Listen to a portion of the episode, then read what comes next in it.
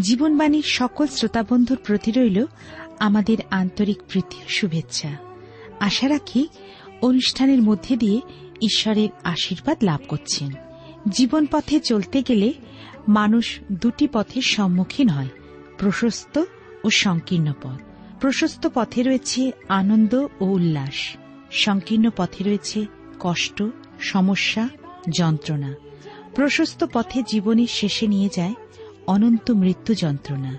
কিন্তু সংকীর্ণ পথে শেষে পাওয়া যায় অনন্ত জীবন ও অনন্ত আনন্দ। প্রিয় শ্রোতা বন্ধু, আপনি সিদ্ধান্ত নিন কোন পথ আপনার জীবনের জন্য সঠিক। আপনি কি সিদ্ধান্ত গ্রহণে অপারগ? তাহলে জীবনবাণীর আলোচনার মাধ্যমে সঠিক সিদ্ধান্ত গ্রহণ করুন ও আলোর পথে এগিয়ে যান।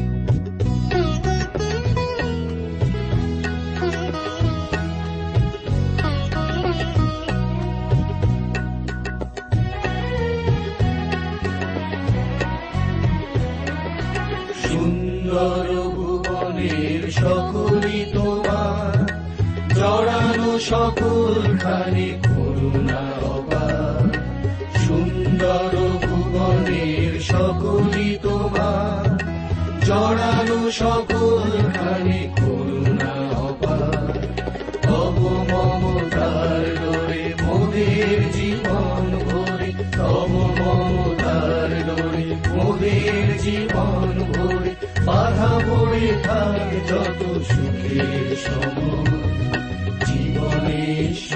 তুমি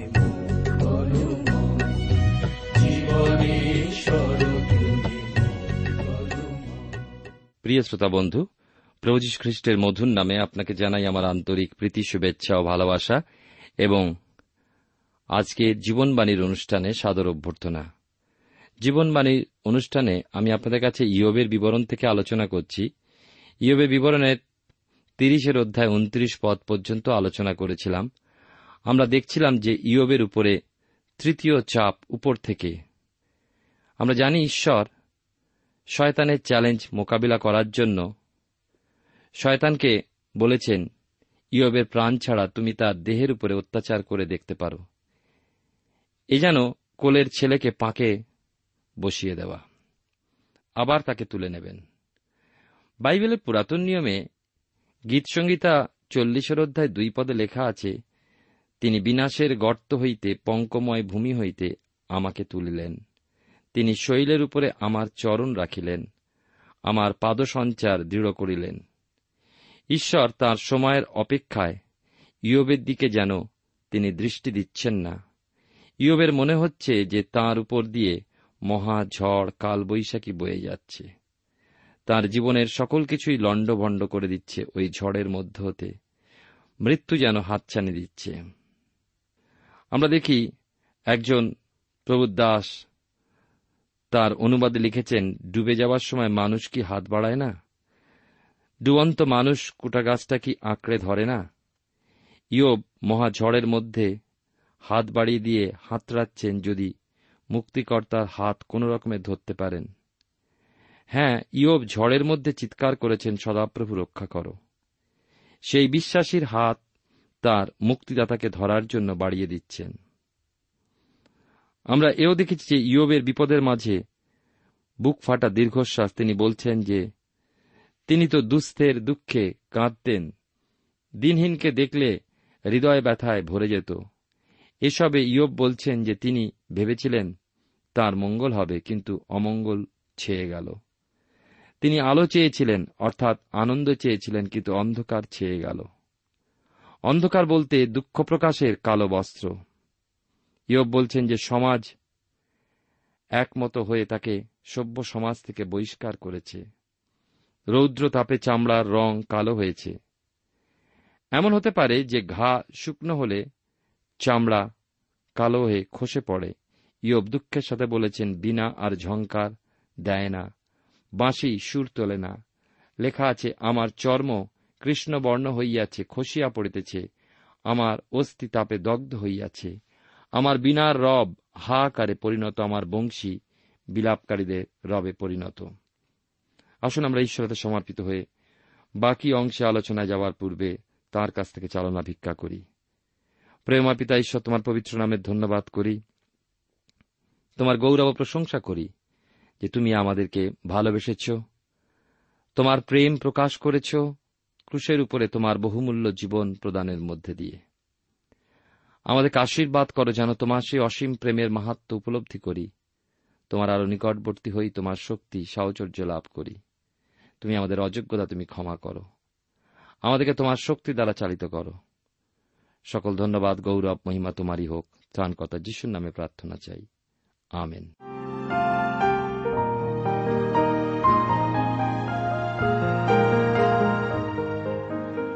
প্রিয় শ্রোতা বন্ধু, আপনি জীবনবাণীর অনুষ্ঠান শুনছেন। এই অনুষ্ঠানে আমি আপনাদের কাছে বাইবেলের পুরাতন নিয়মে ইয়বের বিবরণের তিরিশের অধ্যায় শেষ দুটি পদ নিয়ে আলোচনা করেছি। এখন একত্রিশের অধ্যায় আসব। এখানে আমরা দেখি যে ইয়ব তার আত্মপক্ষ সমর্থন করে যে বক্তৃতা দিচ্ছিলেন, তার উপসংহারে এলেন। তর্কযুদ্ধ প্রায় শেষ। ইয়বের তিন বন্ধু একদিকে এবং একা ইয়ব তাদের বিরুদ্ধে অন্যদিকে। এ যেন বাড়ির সামনের রাস্তায় পাড়ার বর্দা বনাম, মেজদা, সেজদা ও ছোটদার খেলা। ইয়বের বন্ধু ইলিফস, বিলদদ ও সোফর এক বাক্যে বলেছেন বিনা দোষে ঈশ্বর কখনো কোনো মানুষকে ইয়বের মতো অবস্থায় ফেলবেন। রীতিমতো তিন রাউন্ডের যুদ্ধ হল। সোফার অবশ্য শেষ রাউন্ডে মৌনব্রত নিলেন, যেহেতু ইয়ব তার পাপ শিকার বিষয় মুখ খুললেন না। তারা তিনজনেই ইয়বকে কোণঠাসা করলেও ইয়ব বার হয়ে এলেন এবং গড়া চড়ালেন। ইয়বের কথাগুলোর ধরন হল এই, যে ঈশ্বর ইয়বকে ওই অবস্থায় ফেলে ভুল করেছেন। কোন মানুষের ঈশ্বরের সাক্ষাতে নিজেকে যথার্থ মানুষ বলে প্রমাণ করবার চেষ্টাই তো ভুল। পাপের বিচার ঈশ্বর করুন, কেননা একমাত্র তিনি মহাপবিত্র। মনে রাখবেন, যে মুহূর্তে আপনি আপনাকে ঈশ্বরের সাক্ষাতে যথার্থ বলে প্রমাণ করার চেষ্টা করবেন, ঈশ্বর আপনার দিকে আঙ্গুল দেখাবেন। আমরা যখন নিজেদের সম্পূর্ণরূপে ঈশ্বরের চরণে সঁপে দিই, ঈশ্বর আমাদের সিদ্ধ বলে আখ্যা দেন। আত্মধার্মিক যারা, তারা ঈশ্বরের ক্রোধের পাত্র হয়। নম্র মানুষ সকলার প্রশংসার পাত্র। আবার ঈশ্বর যাদের যথার্থ মানুষ বলেছেন, চিন্তা করে দেখুন তারা নম্র। ইয়বের পুস্তক পাঠ করে আমরা একটা বিষয় শিখছি যে ঈশ্বরের সামনে আসতে হলে আমাদের তার স্ট্যান্ডার্ড মান মেনে চলতে হবে। অর্থাৎ যথার্থ বা সিদ্ধ বা পারফেক্ট হতে হবে। ঈশ্বরের সামনে আমরা আমাদের আত্মপক্ষ সমর্থন করতে পারি না, কিন্তু প্রভু যীশু আমাদের পক্ষে উকিল রূপে দাঁড়ান, এবং তার ধার্মিকতায় আমরা ধার্মিক গণিত হই। চৌত্রিশের গীতে আঠেরো পদে লেখা আছে, সদাপ্রভু, ভগ্নচিত্তদের নিকটবর্তী, তিনি চূর্ণমনাদের পরিত্রাণ করেন। রাজা দাউদ যখন মহাপাপে লিপ্ত হয়ে পড়লেন, তখন তার মহা অনুতাপ হল, আর তিনি লিখলেন, একান্নর গীতে সতেরো পদে ঈশ্বরের গ্রাহ্য বলি ভগ্ন আত্মা হে ঈশ্বর, তুমি ভগ্ন ও চূর্ণ অন্তঃকরণ তুচ্ছ করিবে না। সুতরাং, আমরা যদি ঈশ্বরের অনুগ্রহ সিংহাসনের সম্মুখে উপস্থিত হতে চাই, অহংকারী হৃদয়, গর্বিত হৃদয়, আত্মধার্মিকতার হৃদয় নিয়ে নয়, কিন্তু ভগ্নচূর্ণ হৃদয় নিয়ে উপস্থিত হতে হবে। জিসাইয় সাতান্নর অধ্যায় পনেরো পদে লেখা আছে, কেননা যিনি উচ্চ উন্নত, যিনি অনন্তকালীনবাসী যাহার নাম পবিত্র তিনি এই কথা কহেন, আমি ঊর্ধ্বলোকেও পবিত্র স্থানে বাস করি চূর্ণ ও নম্রাত্মা মনুষ্যের সঙ্গে বাস করি। যেন নম্রদিগের আত্মাকে সঞ্জীবিত করি ও চূর্ণ লোকেদের হৃদয়কে সঞ্জীবিত করি। ইয়বের ক্ষেত্রে ইয়ব নিজের প্রশংসা নিজেই করলেন। তিনি বলেছেন যে তিনি ধনী, সম্মানিত ধার্মিক। ওই দুরবস্থার জন্য বন্ধুদের সহানুভূতি চাইছিলেন। আর তার বক্তব্য শেষ করার সময় তিনি নিজেকে একজন উত্তম লোক বলে মনে করেছেন। একত্রিশের অধ্যায় আমরা প্রথম পদ পাঠ করি, লেখা আছে, আমি নিজ চক্ষুর সহিত নিয়ম করিয়াছি, অতএব যুবতীর প্রতি কটাক্ষপাত কেন করিব? এখানে ইয়ব বলতে চাইছেন যে তিনি তার দৃষ্টি দিয়ে কোনো পাপ করেননি, কেননা কোনো যুবতীর দিকে তিনি তাকিয়ে দেখতেন না। দুই তিন পদে লেখা আছে ঊর্ধ্বভাষী ঈশ্বর হইতে কি প্রকার ভাগ্যপ্রাপ্তি হয়? উপরিস্থ সর্বশক্তিমান হইতে কি অধিকার প্রাপ্তি হয়? তাহা কি অন্যায়কারীর জন্য বিপদ নয়? তাহা কি অধর্মচারীদের জন্য দুর্গতি নয়? ইয়োব তখনও অন্যের দিকে আঙুল দেখাচ্ছেন। যারা স্বেচ্ছাচারী, তিনি বলেছেন, ওদের বিচার হবেই। পরোক্ষে ইয়োব বলতে চাইছেন, আমার মতো ধার্মিকের যদি এমন দশা হয়, তাহলে ওদের তো অবশ্যই সাজা হবে। চার থেকে ছয় পদে লেখা আছে, তিনি কি আমার পথ সকল দেখেন না? আমার সকল পাদবিক্ষেপ গণনা করেন না? আমি যদি অলিকতার সহচর হইয়া থাকি, আমার চরণ যদি ছলের পথে দৌড়িয়া থাকে, তিনি ধর্মনিক্তিতে আমাকে তৌল করুন। ঈশ্বর আমার সিদ্ধতা জ্ঞাত হন। ইয়ব আপন ন্যায়পরণতার বিষয় গর্ব করছেন। অবশ্য শেষ পর্যন্ত ইয়বকে ঈশ্বরের সম্মুখাসম্মুখী হতে হয়েছিল এবং তিনি তার প্রকৃত অবস্থাটা বুঝেছিলেন। একত্রিশের অধ্যায় থেকে আলোচনা করছি। ইয়ব একত্রিশের অধ্যায়, তার সাত থেকে এগারো পদে লেখা আছে, আমি যদি বিপথে পাদসঞ্চার করিয়া থাকি, আমার হৃদয় যদি চক্ষুর অনুবর্তী হইয়া থাকে, আমার হস্তে যদি কোনো কলঙ্ক লাগিয়া থাকে, তবে আমি বুনিলে অন্যে ফল ভোগ করুক ও আমার চারা সকল উন্মিলিত হোক।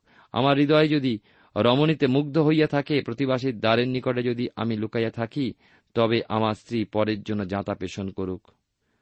অন্য লোকে তাহাকে ভোগ করুক, কেননা তাহা জঘন্য কার্য, তাহা বিচারকর্তাদের শাসনীয় অপরাধ। ইয়োপ তাঁর ন্যায়পরণতার বিষয়ে চ্যালেঞ্জ করে বলছেন যে, তিনি যদি অন্যায় করে থাকেন, ব্যবিচার করে থাকেন, পরস্ত্রীতে আকৃষ্ট হয়ে থাকেন, তবে তার স্ত্রী তার কাছ থেকে নিত হোক ও অপরকে দত্ত হোক। আমার মনে হয় ইয়োব যে কথাগুলো বলছেন সবই ঠিক কথা। তিনি সত্যি ভালো মানুষ ছিলেন, তবে কি জানেন? একটা জায়গায় তিনি অন্ধ ছিলেন, সেটা তার অহংকার। প্রিয় শ্রোতা, বন্ধু, প্রিয় ভাই ও বোন, ওই রকম আমরা অনেকেই নিজেরা নিজেদের ধার্মিক মনে করি এবং মনে মনে অহংকার করি। আমরা উপাসনালয়ে যাই এবং মনে ভাবি যে আমি অন্যের অপেক্ষা ভালো, কারণ আমি তো উপাসনা এসেছি, অন্যেরা আসেনি। কিন্তু কেবলমাত্র উপাসনালয় গেলে হবে? প্রভু যীশুকে নিজ হৃদয়ে গ্রহণ না করে থাকি, তার সঙ্গে যদি না চলি, তাহলে সবই বৃথা। তেরো চোদ্দ পদে কি লেখা আছে লক্ষ্য করুন। আমার দাস কি দাসী আমার কাছে অভিযোগ করিলে, যদি তাহাদের বিচারে তাচ্ছল্য করিয়া থাকি, তবে ঈশ্বর উঠিলে আমি কি করিব, তিনি তত্ত্ব করিলে তাহাকে কি উত্তর দিব? ইয়ব ছিলেন মহাজন বা মালিক, তার অনেক কর্মচারী ছিল। তিনি বলছেন, আমি আমাদের কর্মচারীদের প্রতি মন্দ ব্যবহার কখনো তো করিনি, তাদের প্রতি ন্যায় বিচারই করেছি। বর্তমানকালে অবশ্য কর্মচারীরা নিজেরাই মালিকের বিচার করে ফেলে। যাই হোক ইয়ব বলতে পেরেছিলেন যে তিনি তার কর্মচারীদের বিষয়ে ধৈর্যশীল ও ন্যায়পরায়ণ ছিলেন। ষোলো থেকে বাইশ পদে লেখা আছে এখানে, আমি যদি দরিদ্রদিওকে তাহাদের অভিষ্ট বস্তু হইতে বঞ্চিত করিয়া থাকি, যদি বিধবার নয়ন নিস্তেজ করিয়া থাকি, যদি আমার খাদ্য একা খাইয়া থাকি, পিতৃহীন তাহার কিছু খাইতে না পাইয়া থাকে বস্তুত আমার বাল্যাবধি, সে যেমন পিতার কাছে, তেমনি আমার কাছে মানুষ হইত। আজন্মকাল আমি বিধবার উপকার করিয়াছি। যখন আমি কাহাকেও বস্ত্রাভাবে মৃতকল্প দেখিয়াছি, দিনহীনকে উলঙ্গ দেখিয়াছি। যদি তাহার কোটি আমাকে আশীর্বাদ না করিয়া থাকে, আমার মেষের লোমে তাহার গাত্র উষ্ণ না হইয়া থাকে। নগরদ্বারে নিজ সহায়কে দেখিতে পাওয়াতে যদি পিতৃণের বিপরীতে হাত তুলে থাকি, তবে আমার স্কন্ধের অস্থি খসিয়া পড়ুক, আমার বাহু সন্ধি হইতে পড়িয়া যাউক। আমরা দেখছি ইয়োব কেবল তার কর্মচারীদের প্রতি সদাই ছিলেন তা নয়, কিন্তু দিন দুঃখী, অনাথ, আতুর, বিধবা প্রত্যেকজনের জন্য চিন্তা করতেন। তাদের সেবা করা, দেখাশোনা করার সকল ব্যবস্থাই তিনি করতেন। আমার মনে হয় যে ইয়বি প্রথম দরিদ্র ভাণ্ডারের প্রচলন করেছিলেন। কেবল এই দরিদ্র ভাণ্ডার বা পুয়ার ফান্ড নয়, ইয়ব বলছেন যে যদিও তার বিভিন্ন ক্ষেত্রে প্রভাব বিস্তার করার সুযোগ ছিল। তবু যা ন্যায্য। সেই দিকেই আমি আমার সম্মতি দেখিয়েছি। এই কথাই তিনি বলতে চান যে প্রথমত কারও মুখাপেক্ষা করেননি বা আইনের বিচার ক্ষেত্রে যা হয়ে থাকে ধনী অর্থ দিয়ে বিচার ও বিচারককে কিনে নেয় সেটা হতে দিইনি মোট কথা, ইয়ব যেমন মহাধনী ছিলেন, সেরকম মহাদাতাও ছিলেন। তাই তো তিনি বলতে পারলেন যে তিনি অনাথ আশ্রম চালিয়েছেন, বিধবাদের উপকার করেছেন, বস্ত্রহীন ঔলঙ্গদের বস্ত্র বিতরণ করেছেন। তিনি আরও বলছেন যে আমি যদি এসব না করে থাকি তাহলে হাত খসে যাক। উনত্রিশ তিরিশ পদে কি লেখা আছে লক্ষ্য করুন। একত্রিশের অধ্যায় আমরা আলোচনা করছি এবং আটশো দশ পৃষ্ঠায় আমরা দেখি লেখা আছে উনত্রিশ তিরিশ পদে, আমার বিদ্বেষীর বিপদে কি আনন্দ করিয়াছি? তাহার অমঙ্গলে কি উল্লাসিত হইয়াছি? বরঞ্চ আমার মুখকে পাপ করিতে দিই নাই, অভিশাপ সহ উহার প্রাণ যাচনা করি নাই। ইয়োব তার জীবনে তার বিদ্বেষীদের, তার শত্রুদের সাথে কেমন ব্যবহার করেছেন, সে বিষয়ে উল্লেখ করে বলেছেন, যখন তার শত্রুরা বিপদে পড়েছে, তিনি কখনো সে বিষয় নিয়ে নিজ প্রাণে আনন্দ উপলব্ধি করেননি, অথবা শত্রুদের যখন কোনো অমঙ্গল হয়েছে, ইয়বের প্রাণ উল্লাসিত হয়নি। এইভাবে তিনি নিজ প্রাণকে কলুষিত করেননি। চিন্তা করে দেখুন, আমরা আত্মপরীক্ষা করে দেখি, আমরা কি করি? আমরা আমাদের বিদ্বেষীদের সর্বদা ঘৃণা করি। তাদের সাথে মেলামেশাতে দূরের কথা, আমরা কথাবার্তা বন্ধ করি, এমনকি আমাদের পরিবারের ছোট ছোট শিশুদেরও শিখিয়ে দিয়ে থাকি ওদের সাথে কথা বলবে না বা ওদের বাড়ি যাবে না আর ওদের বাড়ির দিকেও তাকাবে না। কি দুঃখের কথা, ছোট ছোট মনে ওই সব সরল প্রাণে বিদ্বেষের গরল আমরা ঢেলে দিই। সহ্যশীল ইয়োব শত্রুদের টিটকারিতে কটু কথায় কান দেননি এবং ওই বিষয় নিয়ে নিজ হৃদয় কলুষিত করেননি। ইয়োবের ওই কথায় মনে হয় তিনি যেন প্রভু যিশুর শিক্ষা মানুষকে দিচ্ছেন। বাইবেলের নতুন নিয়মে মথিলিখিত সুসমাচার তার পাঁচের অধ্যায় চুয়াল্লিশ পদে লেখা আছে। প্রভু যীশু বলছেন, আমি তোমাদিকে বলিতেছি, তোমরা আপন আপন শত্রুদিগকেও প্রেম করিও এবং যাহারা তোমাদিকে তাড়না করে, তাহাদের জন্য প্রার্থনা করিও। একত্রিশের অধ্যায়, তেত্রিশ থেকে ছত্রিশ পদ দেখি। আমি কি আদমের ন্যায় আপন অধর্ম ঢাকিয়াছি? আমার অপরাধ কি বক্ষস্থলে লুকাইয়াছি? আমি কি মহৎ জনসমাজকে ভয় করিতাম। গোষ্ঠীদিগের তুচ্ছতায় কি উদ্বিগ্ন হইতাম? তাই কি চুপ করিতাম, দ্বারের বাহিরে যাইতাম না? হায় হায়, কেহ কি আমার কথা শোনে না? এই দেখো আমার স্বাক্ষর। সর্বশক্তিমান আমাকে উত্তর দিন আমার প্রতিবাদী আমার দোষপত্র লিখুন। অবশ্য আমি তাহা স্কন্দে বহন করিব, আমার উষ্ণিস বলিয়া তাহা বাঁধিব। ইয়োব জোর দিয়ে বলছেন, জিজ্ঞাসা করো, কে বলবে? যে ইয়োবের বাড়িতে এক মুঠো খায়নি, অথবা বিদেশি পথিক তার বাড়ির পান্থশালায় স্থান পায়নি। আদম যেমন নিজ পাপ লুকাবার জন্য গাছের আড়ালে লুকিয়েছিল, আমি কি আমার পাপ ঈশ্বরের কাছ থেকে লুকিয়েছিলাম? ইয়োব আরও বলছেন, চ্যালেঞ্জ জানাচ্ছেন, আমার বিপক্ষরা যদি চায়, আমার বিরুদ্ধে দোষপত্র লিখে আমাকে দিক। আমি তো আমার মাথায় পড়ে ঘুরব, কাঁধে বহন করব, দুঃখের সাথে নয়, কিন্তু আনন্দে বহন করব। এরপরে আমরা একত্রিশের অধ্যায় শেষ প্রান্তে আসি। সাঁত্রিশ থেকে চল্লিশ পদে লেখা আছে, আমার পাদবিক্ষেপের সংখ্যা তাহাকে জ্ঞাত করিব। রাজপুরুষের ন্যায় তাহার নিকটে যাইব। আমার ভূমি যদি আমার প্রতিকূলে ক্রন্দন করে, তাহার সীতা সকল যদি রোদন করে, আমি যদি বিনা অর্থে তাহার ফল ভোগ করিয়া থাকি, তদাধিকারীদের প্রাণহানির কারণ হইয়া থাকি, তবে গোমের স্থানে কণ্টক উৎপন্ন হোক জবের স্থানে বিষবৃক্ষ উৎপন্ন হোক, ইয়বের বাক্য সমাপ্ত। শেষ কথা ইয়ব বললেন যে, ওই দুরবস্থার মধ্যেও তিনি রাজপুরুষের মতন পা ফেলে ঘুরে বেড়াবেন, কেননা কোনো মানুষ এবং স্বয়ং সদাপ্রভু তাকে দোষী করেননি এবং দোষী করবেন না। তিনি নির্দোষ একথা তার বন্ধুও সবাইকে স্বীকার করতে হবে। ইয়ব যা কিছু বলুন না কেন তার চারিত্রিক চ্যালেঞ্জের মধ্যে তিনি তার অহংকার পুষে রেখেছেন। সে কথা তিনি বুঝলেন না, তিনি নিজেই নিজের প্রশংসা করলেন, আমি ভালো। ইয়বের পুস্তকের এবারে আমরা আসব বত্রিশের অধ্যায়। এই বত্রিশের অধ্যায়ে এসে নূতন এক ব্যক্তির পরিচয় পাচ্ছি, তার নাম ইলিহু। ইনিও ইয়বের একজন বন্ধু। এতক্ষণ জনতার মধ্যে বসে ইয়ব ইলিফস বিলদদ ও সফরের বক্তৃতা শুনছিলেন। এই ইলিহু নামের অর্থ তিনি আমার ঈশ্বর। আমরা আগে শুনেছি যে তর্কযুদ্ধ তখনকার কালে জনপ্রিয় প্রতিযোগিতা ছিল। এখন যেমন ফুটবল, হকি, ক্রিকেট। সুতরাং ইয়বের ওখানে বেশ কিছু মানুষ জমেছিল। তাদেরই মধ্যে ইলেহ একজন শ্রোতা বলুন, দর্শক বলুন, খুবই মন দিয়ে শুনছিলেন।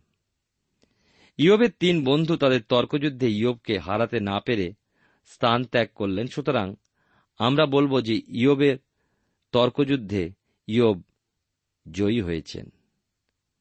আপনারা হয়তো মোরগ লড়াই দেখেছেন। আমি অনেক দেখেছি, দুটি মোরগের পায়ে ছুরি বেঁধে দিয়ে মোরগ দুটিকে রাগিয়ে দিয়ে ছেড়ে দেয়। মোরগ পরস্পরকে আক্রমণ করে, শেষ পর্যন্ত মার খেয়ে দুটির মধ্যে একটা পালায়। ইয়বের তিন বন্ধু তর্কযুদ্ধে ইয়বকে কোণঠাসা করে ফেলেছিলেন। কিন্তু পরাজিত করতে না পেরে সরে পড়লেন। কিন্তু সেখানেই শেষ নয়, জনতার মধ্য হতে একরকম বয়স্ক ব্যক্তি যুবকই বলতে হবে, ইলু, এবারে উঠে দাঁড়ালেন। আমাকে কিছু বলবার সুযোগ দেওয়া হোক, এই দাবি করলেন। সুতরাং ইয়বের জয় আবার চ্যালেঞ্জের সম্মুখীন হল। বত্রিশের অধ্যায় আমরা দেখি, ইলেহুর প্রথম বক্তৃতা, আটশো দশ পৃষ্ঠায় প্রথম পদে লেখা আছে, পরে ওই তিনজন ইয়বকে উত্তর দিতে ক্ষান্ত হইলেন, কারণ তিনি নিজের দৃষ্টিতে আপনাকে ধার্মিক মনে করিয়াছিলেন। কথা ঠিক যে ইয়ব নিজের দৃষ্টিতে ধার্মিক ছিলেন। তিন বন্ধু ইয়বকে তার প্রশ্নের জবাব দিতে পারেননি।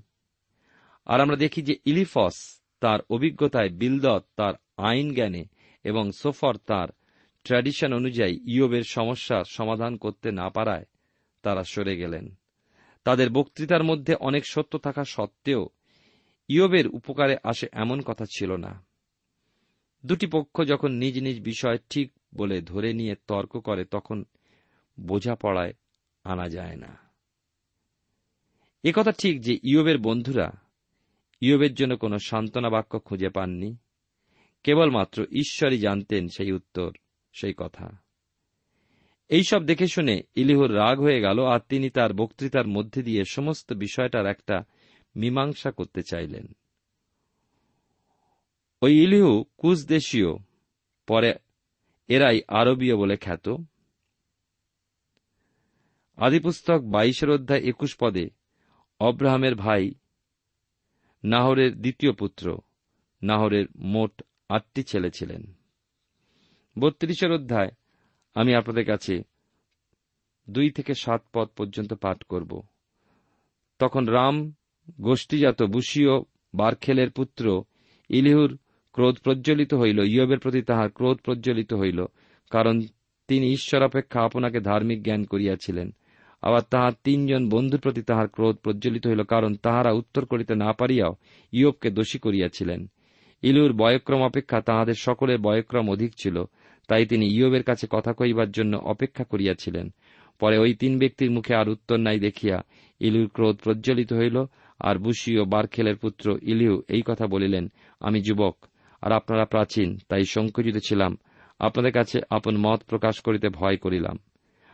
আমি কহিলাম, বয়সী কথা বলুক, বৎসরের বাহুল্যই প্রজ্ঞা শিক্ষা দিউক।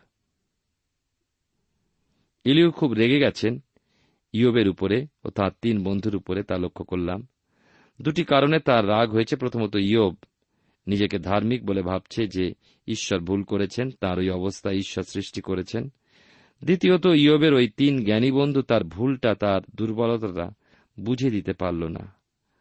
আসল গলদ যেখানে, সেখানে হাত দিল না। এখনকার দিন হলে ইলিউ ততক্ষণ অপেক্ষা করত না। ওদের তর্কযুদ্ধের মাঝখানে উঠে হই হল্লা শুরু করে দিত, কিন্তু ইলিউ ধৈর্য ধরে শেষ পর্যন্ত অপেক্ষা করেছিলেন। ইলিউ ভেবেছিলেন যে ইলিফস বিলদদ ও সোফারের মতো বয়স্ক ও মহাজ্ঞানী ব্যক্তিরা জ্ঞানপূর্ণ বুদ্ধি বিবেচনা দিয়ে ইয়বকে উপযুক্ত উত্তর দেবেন। প্রভুর এক ভক্তদাস যখন যুবক পাস্টার ছিলেন, তিনি বয়স্ক, পাকা চুলের বুড়োদের দেখলে বেশ ভয় পেতেন, ভাবতেন যে ওনাদের অনেক বেশি জ্ঞান বুদ্ধি ও অভিজ্ঞতা।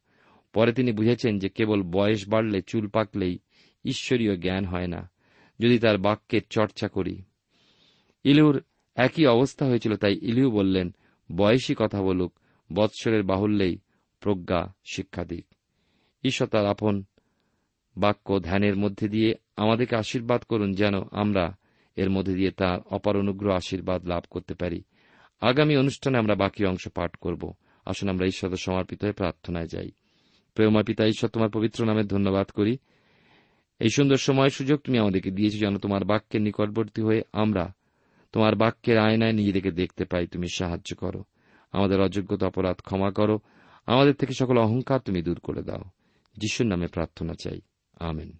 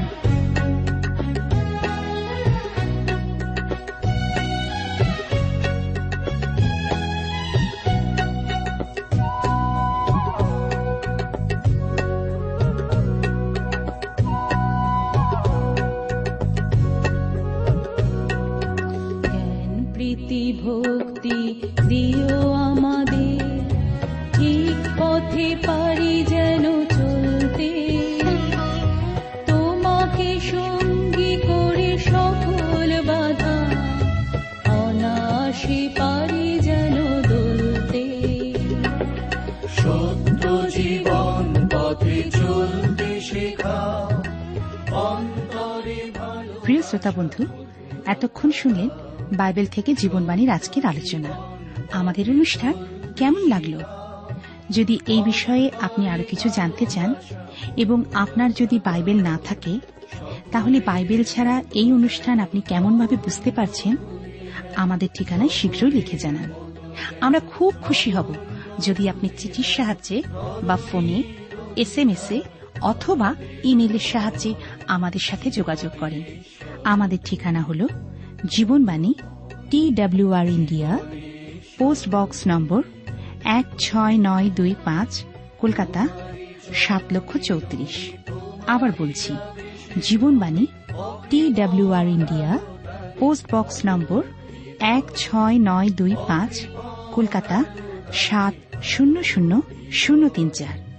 আমাদের ইমেলের ঠিকানা হল Bengali TTV at radio eight eight two dot com আবার বলছি Bengali TTV at radio eight eight two dot com আমাদের phone number two four three eight double zero four five two four three eight double zero four five এবং আমাদের mobile নাম্বারটা লিখে নিন nine four double three four nine seven two three five আবার বলছি nine four double three four nine seven two three five আজকের সময় এখানেই শেষ। বিদায় নিচ্ছি। নমস্কার।